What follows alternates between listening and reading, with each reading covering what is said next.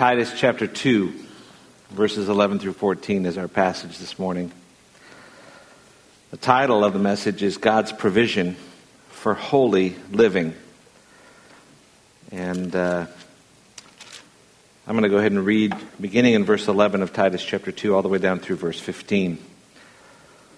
Titus chapter 2 verse 11 says this, For the grace of God has appeared, bringing salvation to all men, instructing us to deny ungodliness and worldly desires and to live sensibly, righteously, and godly in the present age, looking for the blessed hope and the appearing of the glory of our great God and Savior, Christ Jesus who gave himself for us to redeem us from every lawless deed and to purify for himself a people for his own possession, zealous for good deeds. These things speak and exhort and reprove with all authority. Let no one disregard you. Let's pray. Again, Father, we come before you as we look at this passage and we ask that you would help our hearts and minds to focus on your truth, that we might learn more about you and your goodness, that this would be a way that not only we would grow in your grace and knowledge, the knowledge of you, but also, Lord, that you would be magnified in our lives. We worship you. We come together at this time right now to give honor to your name. We pray this in Jesus' name. Amen. Well, this passage, Titus 2 11 through 14, is a passage that has become one of my favorite passages. It's one that has helped me in the motivation that is necessary in the Christian life to pursue holiness. And uh, this passage actually was highlighted for me and emphasized for me uh, in the mid 1990s in a period of over two or three years. But really, uh, it was because of a, a couple of books that I read uh, and uh, those books were written by Jerry Bridges. And what I learned from him is something that he sort of discovered over a period of about 15 years. He, in the late 1970s, it was in um, 1978 that Jerry Bridges wrote a book entitled The Pursuit of Holiness. And in this book, uh, it became a very popular book in the 70s and 80s. In 1979, only a year after it had been published, it was in its third printing and uh, people were just wild about this book. It actually sparked a whole movement of books on spiritual disciplines, subjects like uh, personal devotions, Bible study, prayer, obedient living, serving others, scripture memory, evangelism. And the title of Jerry Bridges' book communicates to you that you cannot grow in holiness unless you do something wholeheartedly. It can't be a half hearted action. You need to pursue it.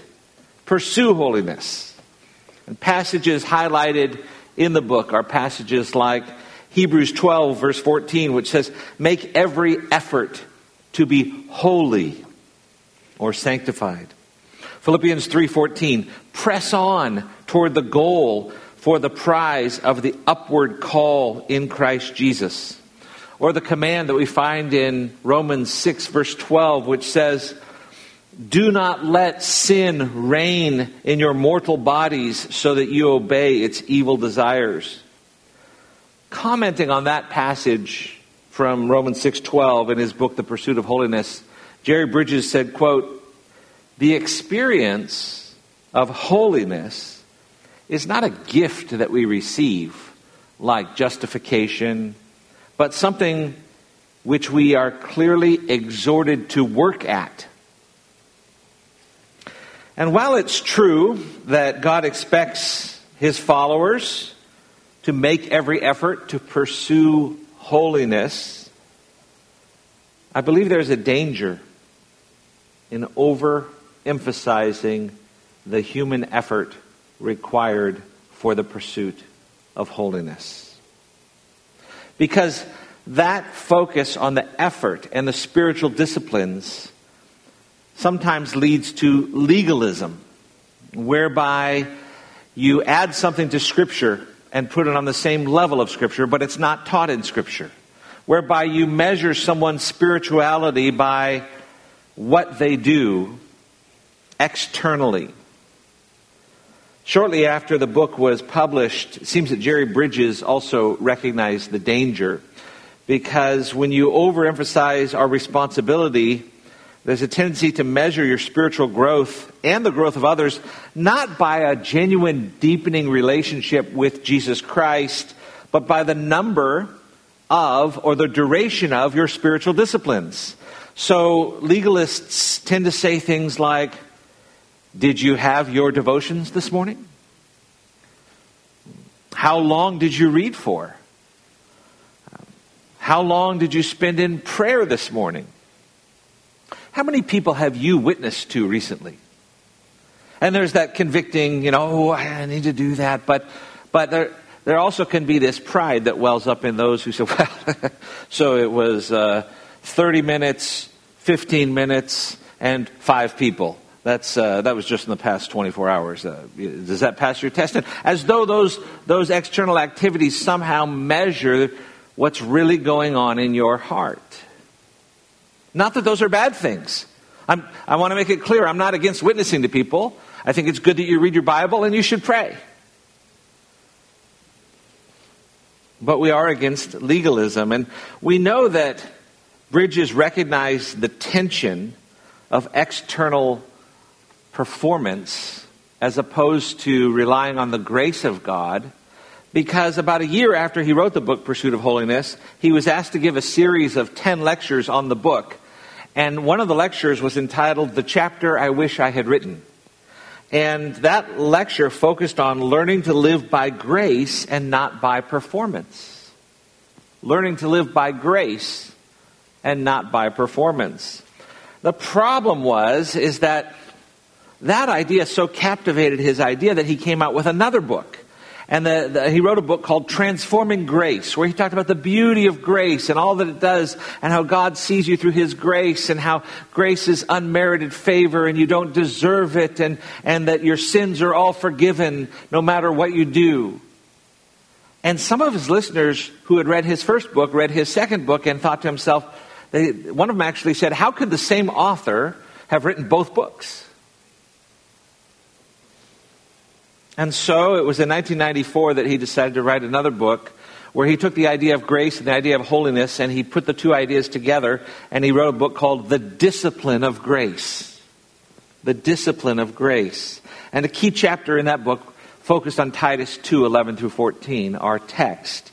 Because understanding grace better can free you from the entrapment of legalism, can free believers from legalism. At the other end of the spectrum, there are those who are so opposed to legalism that they take grace and they cheapen it and swing the pendulum far in the other direction, and they, they experience and they practice what is called libertinism. Libertinism is, is where, well, God's forgiven me of everything, so sin doesn't really matter. So I'm going to let sin reign in my life. I'm not going to try and mortify sin. I'm not going to try and kill sin. I'm just going to accept the fact that I do sin and there, so I'll just live with it. I'm still a Christian. I'm going to heaven, but dealing with sin is not important. And that's known as cheap grace or libertinism. And we want to avoid both of those extremes. We want to stay far away from legalism, and we want to be stay far away from the equally sinful attitude of libertinism. And we as Christians can easily fall into those two traps. But when we come to this passage, Titus 2, verses 11 through 14, what we find here are three realities about the grace of God that should help you to understand the right relationship between grace and holy living. Three realities that should help you to avoid both legalism and libertinism. The first reality in our passage is a past reality. And just to give you a little heads up, we're going to look at a past reality, a present reality, and a future reality. But the past reality is found in verse 11, and that is that God's grace has saved us. That is the past reality, and it's written in the past tense. If you look at verse 11, it says, For the grace of God has appeared, bringing salvation to all men. There's a small three letter word at the very beginning that's important for us. It's the word for. It's significant for our study because it points back to the first 10 verses of Titus chapter 2. There are a number of characteristics that are listed as requirements for Christians. Older men are to be sober in verses 1 and 2, dignified, discerning, and sound. Older women, verses 3 and 4 of Titus chapter 2, are to be reverent, not slanderers, not given to much wine, teachers of good things. Christian young women, specifically in this passage, speaking to married young women, verses 4 and 5, are to be husband lovers, child lovers, self controlled, pure, homemakers. They should be kind and submissive. Christian young men, verses 6 through 8, are to be sensible, and examples in their doctrine, in their actions, in their speech, in their lifestyles, to the extent that nobody can have anything evil to say about these Christian young men. Even slaves, verses 9 and 10, should be characterized by submissiveness, excellence, respect, honesty, loyalty. So, in short, God wants you to be sensible godly, humble, and holy. Sensible, godly, humble, and holy. And if you're writing those four things down, that's fine, but you can add them to a list of 47 million other things you're supposed to be. Don't fall in the trap is of okay, this is what I need to be, and I'll just do that. The real question is, how do I do that? How do I do that? How what will motivate me to actually be what God wants me to be? First of all, you have to realize that it is impossible to be holy if you are not saved. If you have not repented of your sins and turned and trusted in Christ and His righteousness, you cannot be holy. When you think about holiness or sanctification, imagine you have two people. You have um, Bob and Alan, and, and, and Alan here is, uh, they, they both hear the gospel on the same day. They both pray and say, uh, they both profess faith. We believe we're Christians now. They both say they repent of their sins, but let's say that Bob is not sincere. Bob is just, uh, um, uh, Bob is just making a profession, but it's not genuine. He's just doing it because he likes the idea, and he, there's some other girl that he likes, and he thinks she'll like him if he feigns that he is now following Christ because she follows Christ. And so you got Bob and Alan.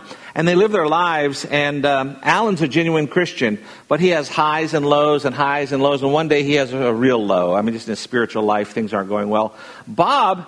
Um, has highs and lows and highs and lows as he tries to, you know, he reads his Bible, does these external things, and at one stage he memorizes the whole book of uh, First John. And uh, so on that day, you're looking at Alan, who's, or Bob, Bob's up here. Bob's not a Christian. And you're saying, wow, from an external, he's doing really well. Bob, you just failed miserably. You're stuck in sin. You're struggling. But what you'll see is that throughout his life, because Alan, who is a genuine Christian, is because it's three steps forward, two steps back, but over time, uh, Philippians 1 6 says, being confident of this very thing, that he who began a good work in you will continue to perform it to the day of Jesus Christ. And so, though he has low points, the trajectory of his life is growth. He's growing. Whereas Bob is up and down externally, but he's flatlining. And so, one day when they both die, let's say they both die on the same day in 2061, just for it's an imaginary story. But, anyways, uh, uh, Alan goes straight to heaven and is perfect. And Bob goes straight to hell and is condemned. Why? Because Bob was only externally claiming to be a Christian. And though from that external viewpoint you looked at these guys and you say, wow, on this day one was doing way better than the other, in their heart there was something completely different going on. And so you must have genuinely repented of your sins and trusted in Christ. There must be a transformation that takes place because Christian behavior is really grounded in the work that Christ does. But it is motivated by understanding the work that Christ does and applying the teaching or the doctrine of Christ. And at the top of that list for motivating you, and the doctrine that is at the top of the list is the doctrine of salvation.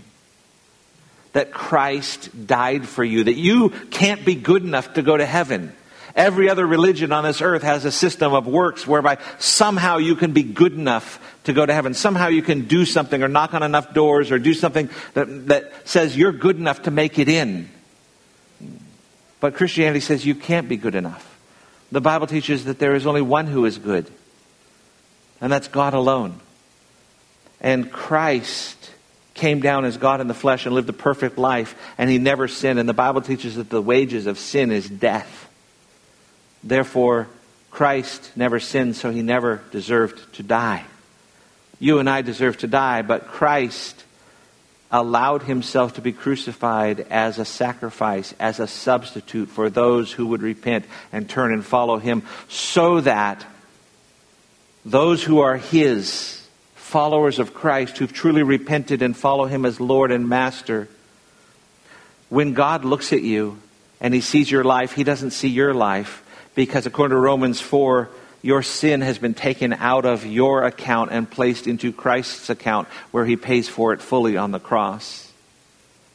And Christ's righteousness is taken out of his account and placed into your account so that when God looks at your life, he says, Holy. Another life just like my son's. Righteous. Because you have been cleansed. You have been washed.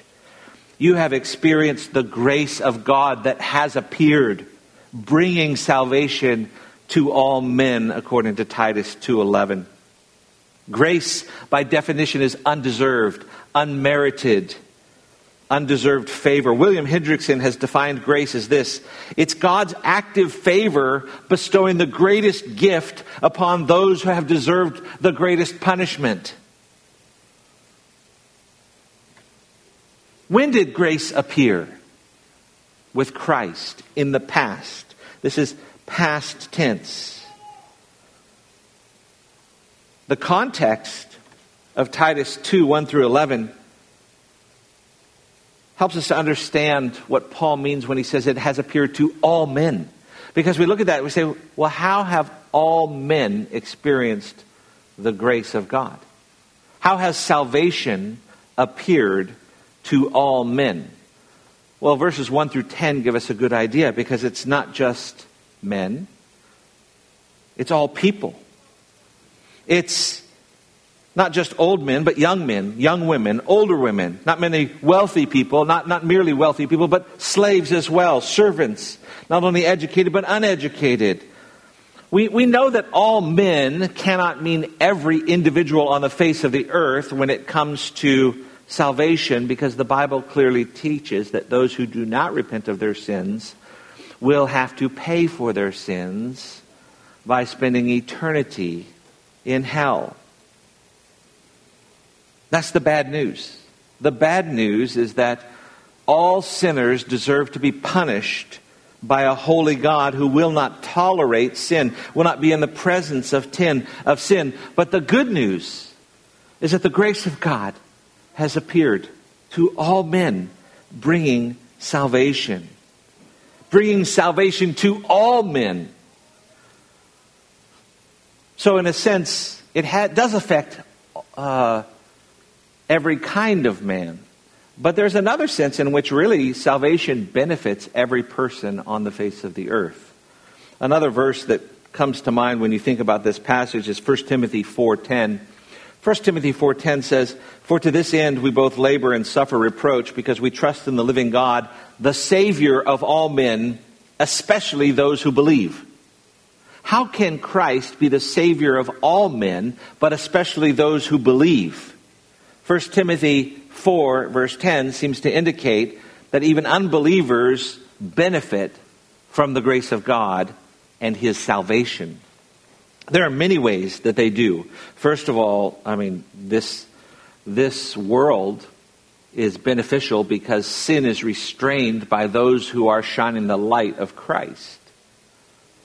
And as we see this world delve deeper and deeper into darkness, um, we also recognize that There is grace, common grace, that everyone experiences because everyone is alive today.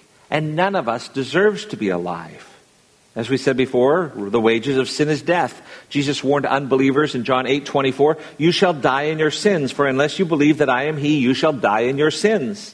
He also warned on another occasion, Matthew 10, verse 28, And do not fear those who kill the body, but cannot kill the soul, but rather fear him who is able to destroy both soul and body in hell. So, the place where all of us deserves to be today, believers and unbelievers. If we want what we deserve, we deserve to be in hell. We do not deserve to live. We face many trials in our society today. We look at COVID and we say, why is God allowing all these people to die from a disease like COVID?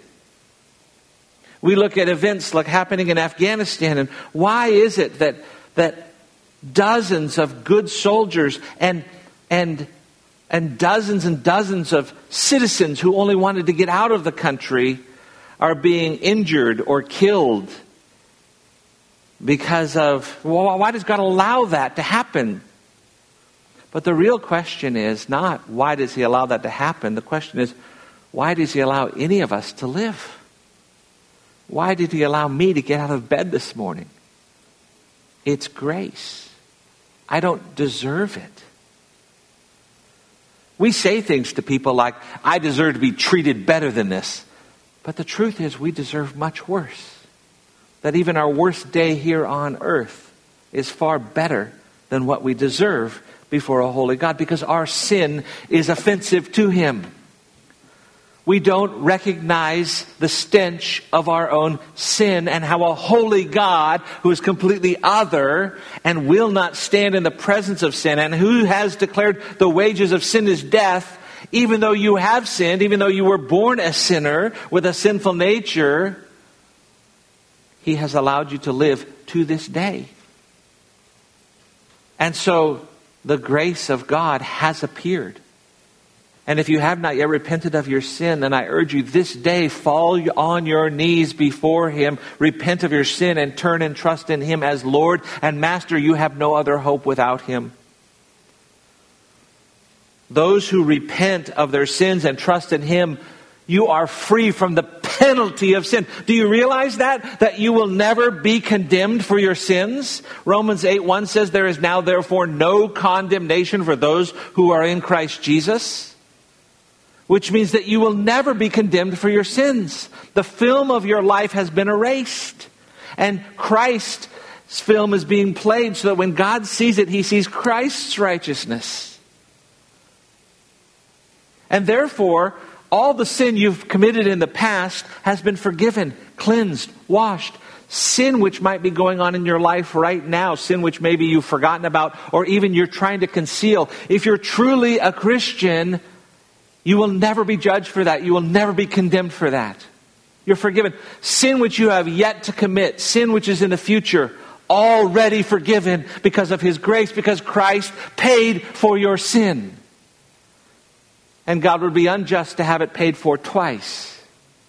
And therefore, you are free. You say, well, what motivates me to, live holy? We're going to get to that.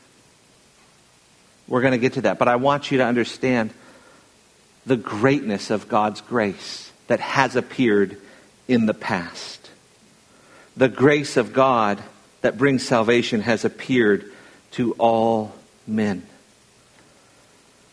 And for those of us who've repented, we have hope because Without faith, it is impossible to please God, but now, because of His grace, we are able to do what is pleasing to Him, what is honoring to Him. And those with genuine faith have salvation, have life. The grace of God says, has delivered us. Past tense. That's really the first reality we find in our passage about the grace of God that helps us to have a right understanding of holy living. But there's a second reality in our passage. Not only that God's grace has delivered us, a past reality, but we have a present reality, and that is God's grace guides us. God's grace guides us. Take a look at verse 12. It begins with this word instructing. Instructing us to deny ungodliness and worldly desires and to live sensibly, righteously, and godly in the present age. That action word that it begins with, instructing us, has a subject, and the subject of that word is back in verse 11, and the subject is grace. The grace of God instructs us. Grace is your teacher. Grace is not merely something you have benefited in the past, but grace presently is teaching you, is your teacher. It operates continuously in the life of those who are saved. The form of that ver- word, which is a present active participle, remember participles from English? No. But participles are those action and descriptive words. They describe, but they're showing action. And this is the continuous form of that word. And so we have grace is teaching you continuously. In the present age. It's a present reality. You want to know, well, when is the present reality? When is the present age? Well, the present age is after in verse 11 where the grace of God has appeared in, pers- in past tense, and it's before the future in verse 13 and verse uh, 12 at the end says it's in the present age. It's now. It's before his appearing in verse 13. It's after his coming in verse 11. It's now. Grace is here as your teacher. The word carries the idea of educator, trainer, like a coach, even somebody who would discipline you. Grace disciplines you like a coach does, loving discipline, like a father might not kicking you out of his family, but motivating you. Like a father who would train up a child. In ancient times, Roman families who were wealthy sometimes had slaves that would walk their children to school, that would be their tutor, their trainer, their teacher. And I, I could have used that as a kid. Uh, some of you who have kids who walk to school probably could have could use that today. Uh, but uh, uh, the, the, grace of God. And then on the way home, the tutor would make sure that the boys don't stray and get lost on the way home or distracted. And, and then that they would come home and he would help them with their homework. And he was their instructor. And in a similar way, grace teaches us, instructs us. The implication of this is, is glorious because it's not as though God just gives you a bunch of rules and says, now follow them. He wants you to be holy, but He leaves an instructor with you, and your instructor's name is Grace. Grace is your teacher. Negatively, it helps you to say no to ungodliness, worldly passions. Positively, it helps you to lo- live, look at this, sensibly, righteously, and godly in this present age. You see, when God saves someone, it's not just a one time act where He says, You're righteous, and then He leaves you. He changes your life. He gives you a new nature. He gives you His Spirit, His Holy Spirit. He enables you to do things now that are righteous and godly. But you also, while you're here on this earth, will struggle against sin, which is one of the things that all Christians do. Unbelievers tend not to struggle against sin. They let sin freely reign. Believers struggle against sin. It should be a, tension against sin. But He has not left you alone. He's given you His Spirit, but He also has grace there to teach you. Grace means that not only in the past has He saved you from the penalty of sin, but in the present, present tense, it means you have the power to overcome sin in your life. In fact, in Romans 6, verse 14, it says that sin shall not have dominion over you. So that's significant because it means that if you are in Christ, if you have been regenerated and saved, there is no habitual sin that you cannot overcome. There is no life dominating sin that you cannot have victory over. Though you will struggle against sin until you are made perfect by Him on that day when you're with Him, There is no life dominating sin. 1 Corinthians 6 talks about sins that used to characterize people, and such were some of you, it says. But He has forgiven you, He has changed you. You're different now. We're no longer known by our sins. That's why I find it confusing sometimes. There's a, there's a movement among some Christians to identify themselves by their sin. Uh, a popular Christian university in the Midwest hired somebody not so, a couple of years ago to be a counselor. And she identified herself as a non practicing lesbian Christian. What is that? She said she was a celibate lesbian Christian. And somehow the churches and that school accepted her as somebody that would be a good influence on their children to counsel them. We understand that people have sinful desires. But if I'm a Christian, I don't identify myself by my sinful desires. I don't say I'm a, I'm a, a dry alcoholic Christian. I'm identified by Christ. I no longer live, yet Christ lives in me. You don't, we identify life dominating sins that she later had to resign because about a year after they hired her, she said she's no longer celibate.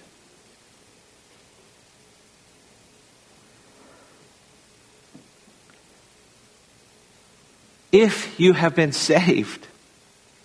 Romans 6:14 says sin shall not have dominion over you. And until you understand that there is no life dominating sin that you cannot be free from, if you're a Christian and you feel like you're trapped by a life dominating sin, it will hard, be very difficult for you to get out of it. But once you understand that you can be free from it, I'm not talking about free from all sin. I'm talking about a life dominating sin that you struggle with, you can have victory over it. You say, but how? Part of that equation is understanding grace, the past role of grace and the present role of grace as your teacher. Charles Wesley wrote the hymn, Oh, for a Thousand Tongues to Sing, and he says, He breaks the power of canceled sin. He sets the prisoner free. His blood can make the foulest clean. His blood availed for me. You say, well, how does this work for me practically? I want to know the, how, how can I, I mean, I understand what you're saying, but practically, what does it look like? Well, let's take a look at how people deal with their sin. Legalists tend to deal with their sin. If you're a Christian, you're, you're over on the legalist side. By the way, most every Christian has a tendency to one or the other. Uh, you know, I, I, met a couple once and, and I said, What's your relationship like? She says, Well, my husband's legalism and I'm cheap grace. And, and that, that was kind of how they described each other. What they were trying to describe is that those are their skewed views of where they should be. And we tend to be on one side or the other, and sometimes it could change over the years. But those who are legalists, when they sin, they think the best way to correct their sin is to beat themselves over the back with a stick. They're ascetics. They're just, ah, ah, ah, I, I shouldn't have done that. I'm terrible. I'm the worst. I'm not a good Christian. And they, they you know, they, they beat themselves. They know it's wrong to beat a dog and that it's not an effective way to train a dog, but they think that's a good way for them. An, an, another, another tactic, and actually, thinking about it, that beating yourself is probably more common with the cheap grace people. They tend to ignore it altogether, but if they are going to deal with it, yeah, I'm bad.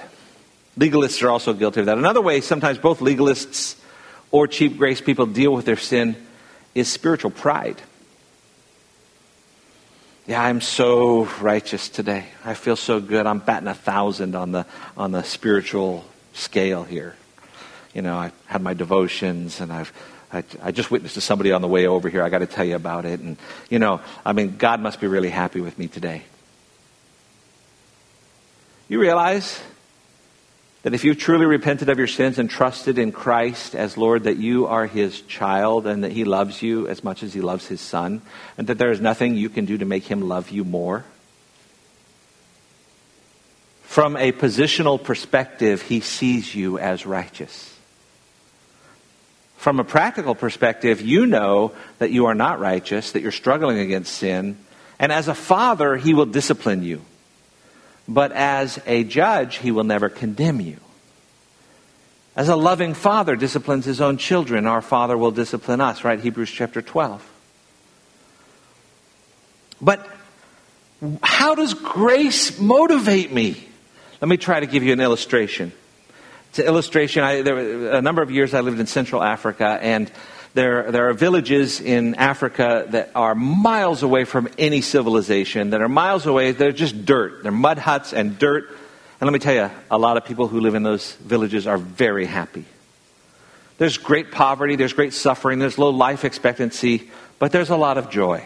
And you just have to see the children. They're running around in rags and no shoes. And, and, and, and uh, but can imagine being a child in a village not seeing much about any kind of other, never going out of that village. And one day the government decides to put a road right through your village because it's on the way between one place and one place, and we're going to cut right through here. So they put a nice tar road. First time you've ever seen a tar road, and you're like, wow! And other kids are out running on it. Look how fast I am, and kicking balls. Look how fast the ball goes. And your parents say, don't play on the road. And you say, okay. But it's a new road. Hardly anybody's driving on it. Hardly anybody knows it. There's not many trucks in, in the country, anyways. And so, but one day, you're out there playing on it. You know you shouldn't be playing on it, but you're, you're a sinner, and so you're sinning. And uh, a truck is coming along that road. And you've seen them before, but you don't hear this one, and you don't see it. And um, your friends all get off the road, but it's about to hit you. And let's say your neighbor comes out of his hut and sees what's going to happen, and he runs across the road and he pushes you off the road, and the truck hits him. And it's a made up story, so let's just say it runs over his legs. Okay? So he gets rushed to the hospital, they amputate his legs, and it takes a long time for him to recover. But let me ask you something. You come home from the hospital that afternoon, are you going to play on the road? No way. Why? Because it's fresh in your mind. He sacrificed himself for you. But let's just say that three years go by. Three years go by. You're still a kid. Other kids play on the road now. People have kind of forgotten it. And you've kind of forgotten it. And People say, hey, come play on the road with us. Maybe, just maybe, would you play on the road? Yeah, you would.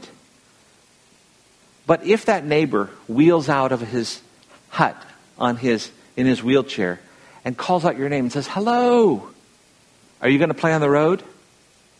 No way. Why? Because grace is your teacher.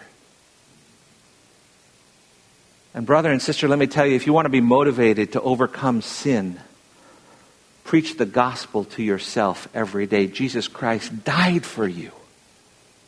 And that should motivate you presently to live a life that denies ungodliness, but rather pursues sensible living, godly living, righteous living. That's what our passage tells us in the present tense. Grace is your teacher. Ungodly behavior is any behavior that lacks true reverence and devotion for God. Worldly desires, it's an interesting word, that word in verse 12 worldly desires. The word in Greek is epithumia. We get the word thermos from it, or thermostat. Thermostat is that device on the engine of your car that regulates the coolant that goes in so that when it gets hot in there, it doesn't let it boil over, it adds more coolant. And the word thumos means to boil up underneath. And worldly desires are those desires that start to boil up underneath. How do you deny those? Grace Grace is your teacher that teaches you to deny those boiling up desires. Lord, forgive me for these. I, I, I, I'm, I'm going contrary to your grace. You died to save me from the penalty of these desires. Help me not to feed them. Let them not explode. Let me not sin more against you. God's grace keeps you from that, but it also motivates you to live, look at this, verse 12, sensibly, that is having a sound mind, not distracted by this world. Should characterize elders, Titus 1 8, older men, Titus 2 2, young women, Titus 2 5, young men, Titus 2 6, that sensible living, righteously, faithfully obeying God's word, and godly, that close fellowship with the Father. When can that godliness take place? When can that close fellowship take place? In the present age. Presently, now, when grace is your teacher. So in the past, we have God's grace has saved us. In the present, God's grace guides us. There's a third reality about God's grace. It's a future reality. In the future, God's grace gives us hope. Take a look at verses 13 and 14 of Titus chapter 2. Read them with me. It says, Looking for the blessed hope and the appearing of the glory of our great God and Savior, Christ Jesus. A future appearing, a future hope. Jesus, who gave himself for us to redeem us from every lawless deed and to purify for himself a people for his own possession, zealous for good deeds. The apostle Paul and Titus had been through a lot together. Titus had some had joined Paul after his conversion, and Titus was a Gentile who followed Paul and helped him on his journeys. Titus was with Paul in Acts 15. If you remember the Jerusalem Council in Acts 15, it was the first real uh, big doctrinal issue uh, among the churches in that time. There was a teaching that some were teaching that in order to become a Christian, you need to become a Jew first. Therefore, if you wanted to become a Christian, you needed to first, and you were a Gentile, you needed to be circumcised, you needed to follow the dietary restriction, you needed to actually become a Jew first, and then you could become a Christian. And Paul goes to Jerusalem to say, This can't be. We're saved by faith alone, by grace alone. And in order uh, to strike his point, he brings Titus. Can you imagine being Titus in a room full of guys who are debating whether or not he should be circumcised and then follow dietary restrictions? And Paul's saying, Are you saying this guy's not a believer? Titus had been through difficult situations, and now Paul had left Titus on the island of Crete. Cretans are, you know, lazy gluttons. Um, that's what the Bible says. Um, that's what they were known as. I'm sure if you go there today, there's some very nice people there hard workers, I'm sure. But he went there to help straighten out problems, establish elders, but teach them how they should live. And he reminds Titus in our passage here of the importance about the future and looking towards a future grace.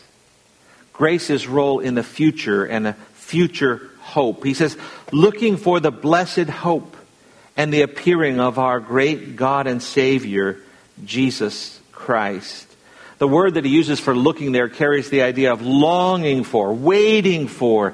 Today, you should be longing for a future hope that you have. And when we use that word hope, be careful you don't read back a, an English translation of the word hope into our New Testament because in, in Western culture today, the word hope is used differently than it was used in the first century. The word hope today means there may be a chance, but it's not very good. You know that. You've been to university, right? You walk in and teacher says, Are you ready? Well, I hope I am. Which means I didn't study. It means if, if, if, you know, there's no assurance there. But in the New Testament, actually, this is a good study for you. You want to do a word study? Do a word study on hope. And what you'll find is hope is because it's attached to the resurrection of Jesus Christ and the future of Jesus Christ and what he has already accomplished, it is sure. It is secure. It is definite. It is not indefinite the way we use hope.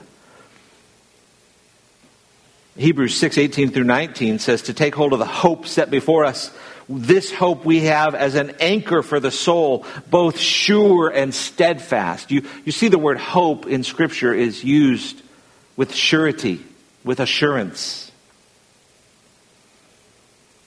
We sing about this. We sing, Come behold the wondrous mystery. What a foretaste of deliverance. How unwavering our hope. Christ in power, resurrected, as we will be when he comes. I think that today, one of the benefits of society going downhill and drifting further away from where it should be is that it helps us to long for hope, the hope of heaven, more. And it weans us from the affections of the world which try to lure us into their deceptive ways.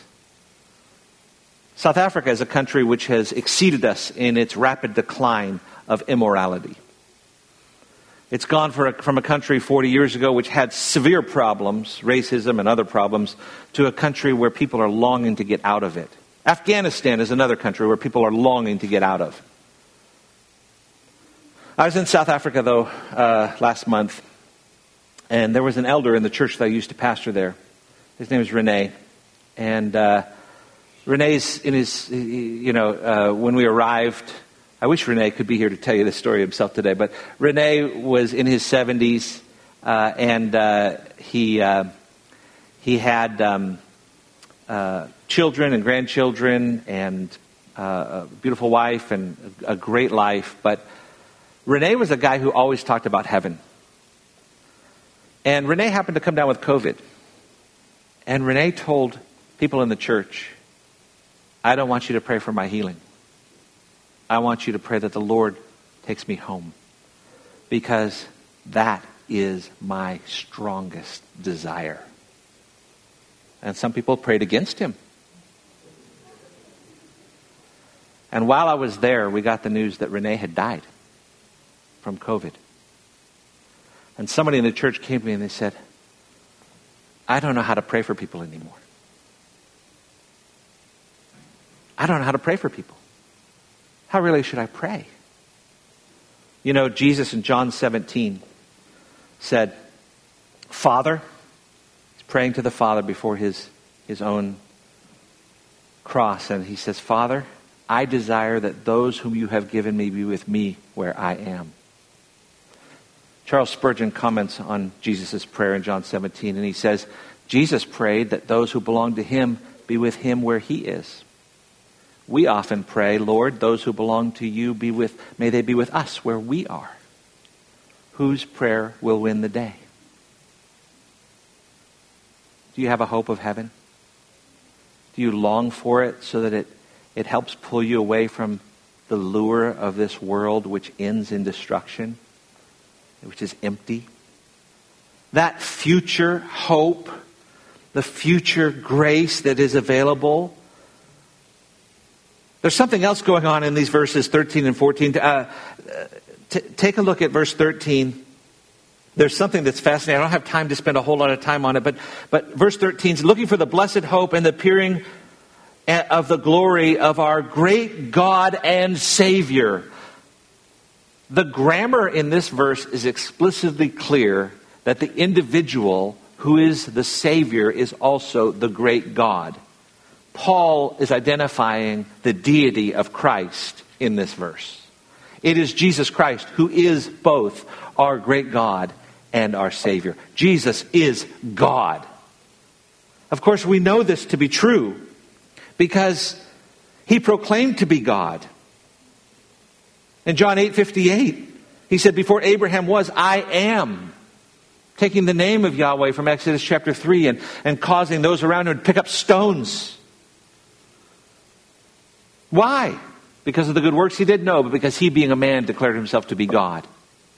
Or we have that beautiful story at the end of John's Gospel in John chapter 20, where Thomas, who was you know, not there when the ten saw Christ, the ten disciples, you know, the ten, because after Christ rose from the grave, he appeared to the disciples, but Judas was long gone, and we don't know where Thomas was. And so there were ten of them. And then Thomas came back after that appearing, and they told him.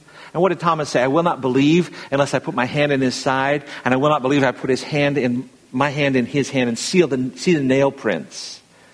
And in John chapter 20, Jesus appeared to Thomas, and what does he say? He says, Thomas, Reach here with your finger and see my hands, and reach here with your hand and put it into my side, and do not be unbelieving, but believing.